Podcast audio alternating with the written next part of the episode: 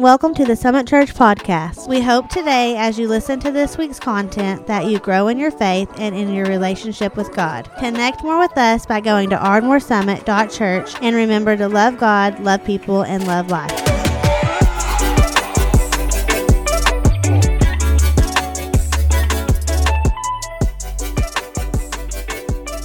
The message today is this changes everything. There is newness of life in my life, in my world, and I, today I want to talk about the newness of life that Christ gives. And the resurrection shows us really God's heart towards humanity and how, if we understand the resurrection, it changes everything. The resurrection is not an additional add on, supplemental, peripheral thing that we as Christians can take or leave. No, the resurrection is the core of the gospel. Right? The resurrection is the core of the message that we hold as Christians. Because he lives, everything makes sense. Because Jesus is alive, we have a reason to live and to worship the living God. Galatians chapter 2, beginning with verse number, let's say 17. Let's actually start with verse 19. Galatians 2, verse 19, and word of the Lord says this For through the law I died to the law, so that I might live to God. Verse 20. I have been crucified with Christ. It is no longer I who live, but Christ who lives in me. Listen, in the life I now live in the flesh, I live by faith in the Son of God who loved me and gave himself for me. Let's pray this morning. Father, I thank you for the gift of your Son. I thank you for sending the Holy Spirit, that in the fullness of understanding of the love of the triune God, we stand here today able to receive your blessings.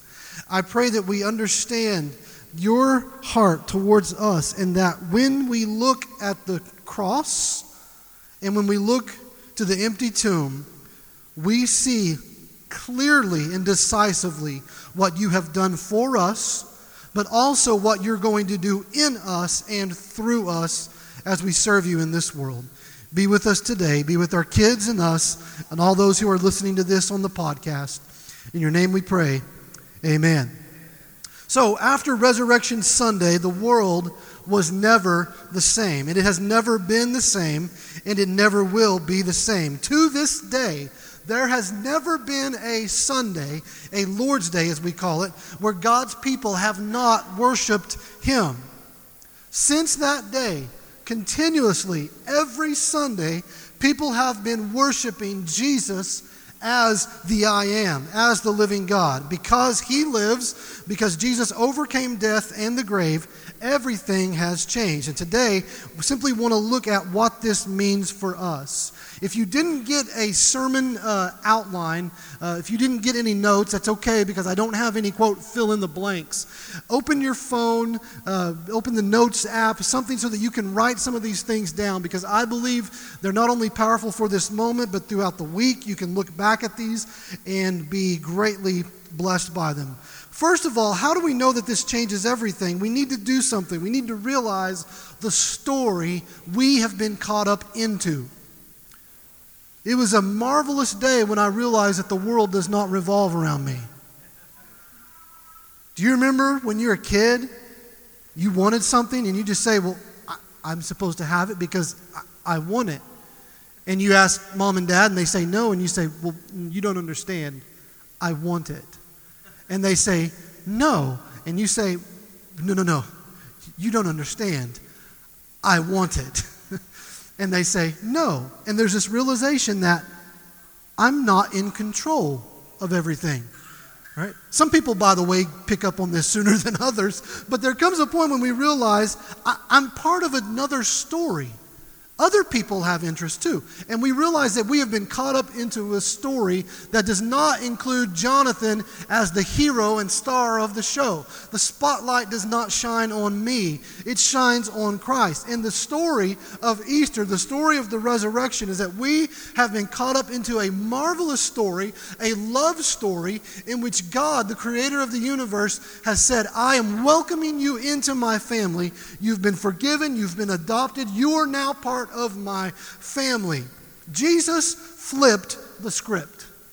That's what Jesus did on Easter Sunday, and by rising out of the tomb, he flipped the script that death doesn't have the final word. We're not lost in our sins. As Paul the Apostle says in Galatians, I no longer live to that sort of life. I'm in a new story now, and I need to understand the story I've been caught up into. We live in the story of two Adams. The first Adam, the Bible says, Adam and Eve, of course, God's first creation, his, his, uh, the first ones that he created, man and female. And we see that he was the representative for the human race. But the Bible says in 1 Corinthians and in Romans 5 that there is a new Adam on the scene. There's a new Adam. Jesus Christ is called the new Adam, the second Adam. Sometimes he's referred to as the last Adam. And it's important for us to understand the story. You and I were once part of understanding the covenant head, the first Adam. We understand that in him, all of us were by nature objects of wrath and enemies of God. That when Adam took of the fruit, you and I, as his descendants, just as much took of the fruit. In Adam, he fell, and so in him, we all have fallen, what we sometimes refer to as original guilt or original sin. That's why Paul says, all have sinned and fallen short of the glory of God. Look to your neighbor and says, that means you. Do it. That means you. That means me. That means, even from our perspective, the greatest person who ever lived was still fallen. But the good news is that we have another Adam. We have another Adam. Jesus is the second Adam, and in him we have a new covenant head. And why, why the first Adam, we see that we are born of perishable seed. In the second Adam, we are born of imperishable seed. That's why Jesus says, You must be born again. It's a bit of a head scratcher if you don't understand he's the second Adam. He says, I've come that you may have life and life to the full. The first Adam disobeyed God concerning a tree. The second Adam obeyed the Father concerning a tree. The first Adam did not protect his pride, who was taken from his side. The second Adam gave his life for his bride by having his side pierced right? The, the, the, first Adam said, Sorry, God, not your will be done, but my will be done in a garden. But the second Adam in a garden said, Not my will, but your will be done. We have a new Adam. It changes everything. The story we've been caught up into is not death, but life. You see, Adam's guilt was your guilt, but Jesus' victory is your victory. That's why Paul says, I have been crucified with Christ. It's no longer I who live, but Christ who lives in me and gave himself up for me. Wow. The tale we've been caught up into, we have to realize the story. We've been caught up into a heroic tale of overcoming death. As I mentioned in our time of communion, we do mourn at loss. Not only physical death, change, the inevitability that things will decay, that our bodies do suffer and give way. We're not naive, we're not stoic. We understand that death is a monster, death is a reality. But the point is that although we mourn, we do not mourn as the world does. It's a different kind of mourning. In other words, it doesn't have the final word. No doubt you have seen loved ones, friends, those that you have known, neighbors. You've stared in a casket. You've looked at their earthly body and you feel the sting of that. By the way, it's supposed to hurt. Do you remember what Jesus did at the grave of his friend Lazarus? The Bible says he wept loudly, angry. Death is not God's original plan. But you understand the story we've been got, caught up into is that God can take the most severe situation and flip it around. he can overcome death. It doesn't have the final word. And by the way, hear me today. Jesus' resurrection was not just a neat party trick. Jesus, as God the Son, fully man, truly died. He wasn't 80% gone, he wasn't 99% dead. He, in his humanity, died, tasted death, but it didn't have any lasting effect on him. Isn't that great?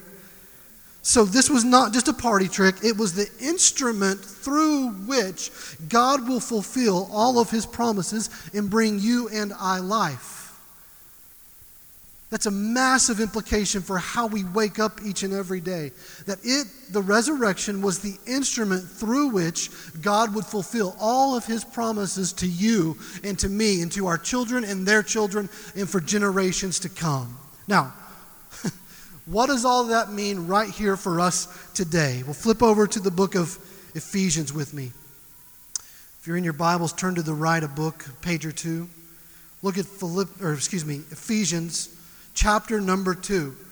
If Jesus has reversed death, if we realize the story we've been caught up into, we're, we're, in a bigger story than what we see in the news. We're in a bigger story than a Netflix show. We're in a much bigger story than we can even begin to grasp. If that's true, then what does it mean for my life right here and right now? Well, let's look at what this says in Ephesians chapter 2, starting with verse number 4.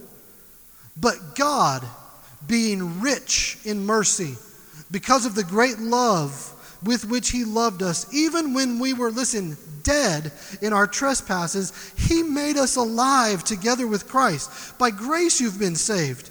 And He raises us up with him and seated us with him in the heavenly places in Christ Jesus, so that in the coming ages he might show the immeasurable riches of his grace and kindness towards us in Christ Jesus.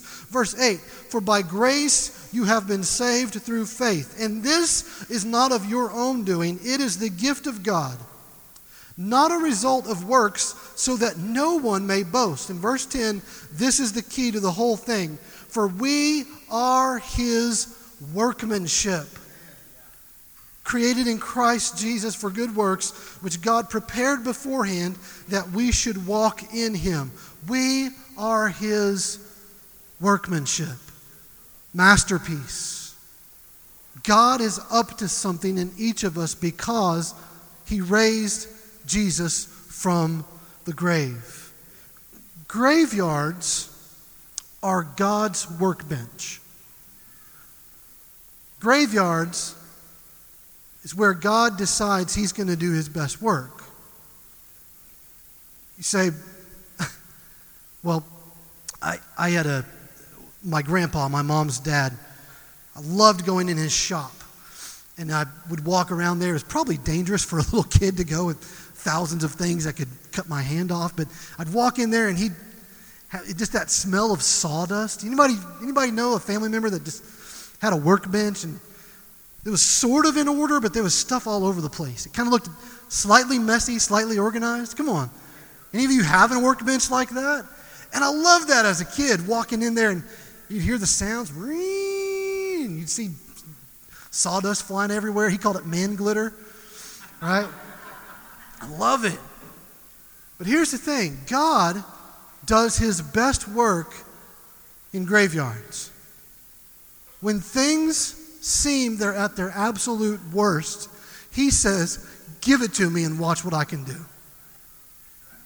You say, okay, I understand the resurrection happened. What does it mean for us today? How does this change my life? You understand that just as what I just read, we are his workmanship. Yes, the crown jewel, the accent of all of human history was the resurrection. But you understand that that's, that's the lens, that's through which we see what he's going to do in us. The high point of his, his, his ability was to raise Jesus from the dead. But the point is, is that although that was a masterpiece, the Bible says that you are his workmanship. What he did in the empty tomb 2,000 years ago, he wants to do in each of us today through our lives. And any sort of death, any sort of de- decay, any sort of graveyard, we look at and say, I guess that's the end. What can God do with this? But when we look to the empty tomb, we say, He can do a lot with this. God's workbench is a graveyard. He works with failure. He works with people who have faults. He works with people with need. The only thing you need to be used by God is need. Oh, that our pulpits would understand this. I have nothing to offer you in the way of worldly wisdom and advice and therapy. All I can do is point you to the cross, point you to the empty tomb, and say, let Him do the work in you. That's all you need. That's all you need is Jesus at work in your life. As a born again believer, it's no longer me or you who live. You're done. The old you is dead. And the one who lives is actually Christ in you. Your life has been placed on the workbench of God, and He's making you into His masterpiece. Not, by the way, because you're the world's best materials. Of course, God wants to make me into a masterpiece. I mean, it's not that hard. No. All you can offer Him is death. That's what Paul says. I was dead in my sins, and He made me alive.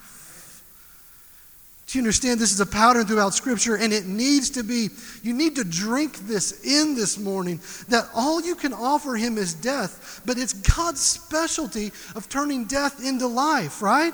He turns sorrow into joy. He turns mourning into dancing. He turns angerness, anger into happiness. He turns strife into peace. He, he, turns frustration into contentment. He turns bitterness into forgiveness. He turns confusion into clarity. He turns regret into renewal. He turns pain into comfort. He turns hate into love. And no doubt that if we place our faith in Him, that becomes the newness of life in us. What does it mean to become God's masterpiece? How does that change everything? You say, if it's no longer me who's alive, and it's truly Christ who lives in me, if He's forgiven me, canceled my debts, welcomed me into His family, why is life so tough? It's a good question. Here's what I want us to focus on in our remaining time today is masterpieces, workmanship.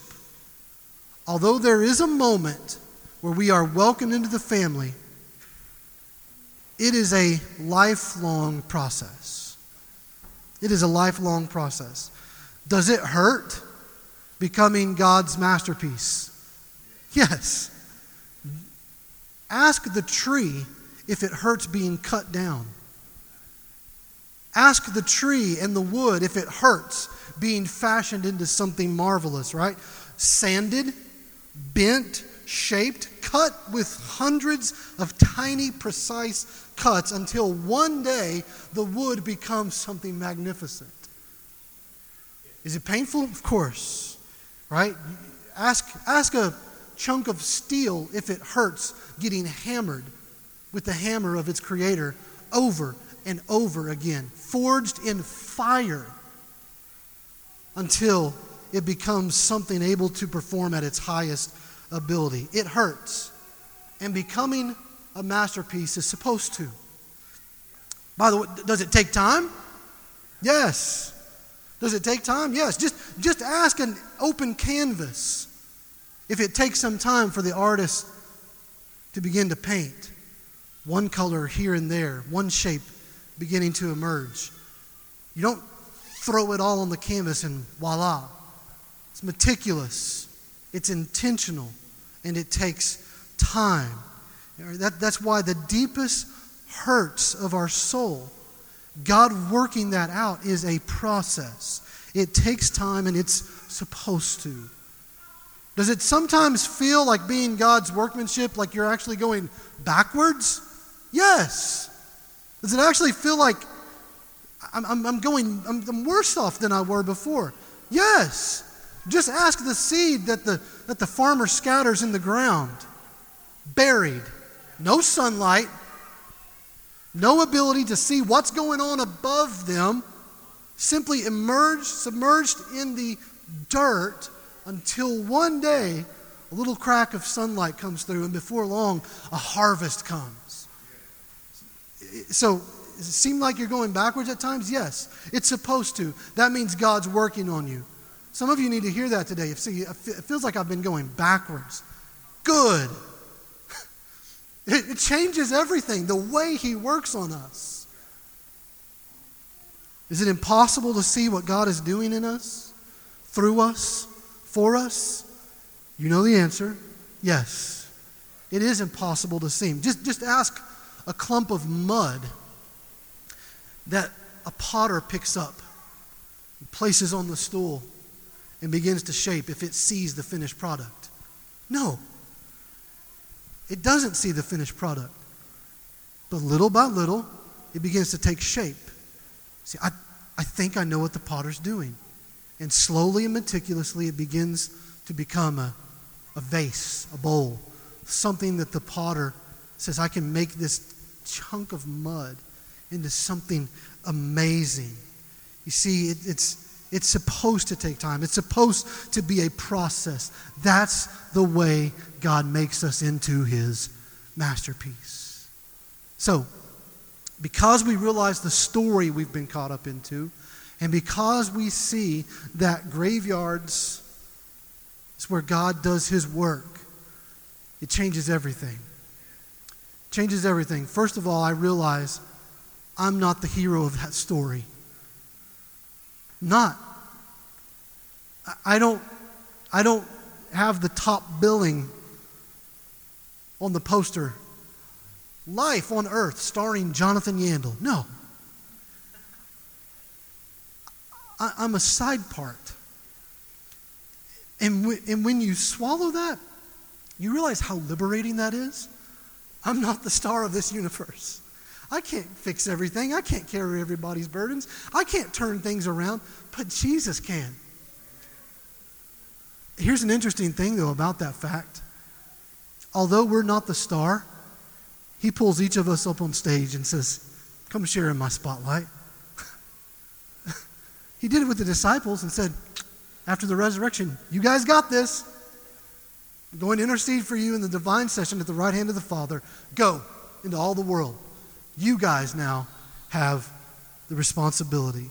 So not only do we realize the story that we've been caught into, musicians, if you'd come, but we realize that when things are at their darkest, it's when God gets his workbench ready and says, Let's get to work. Let's get to work. Because he lives, he's still working on me. I'm thankful for my position in him. I'm thankful for the forgiveness of sins. But I also realize we are his workmanship, created in advance for good works.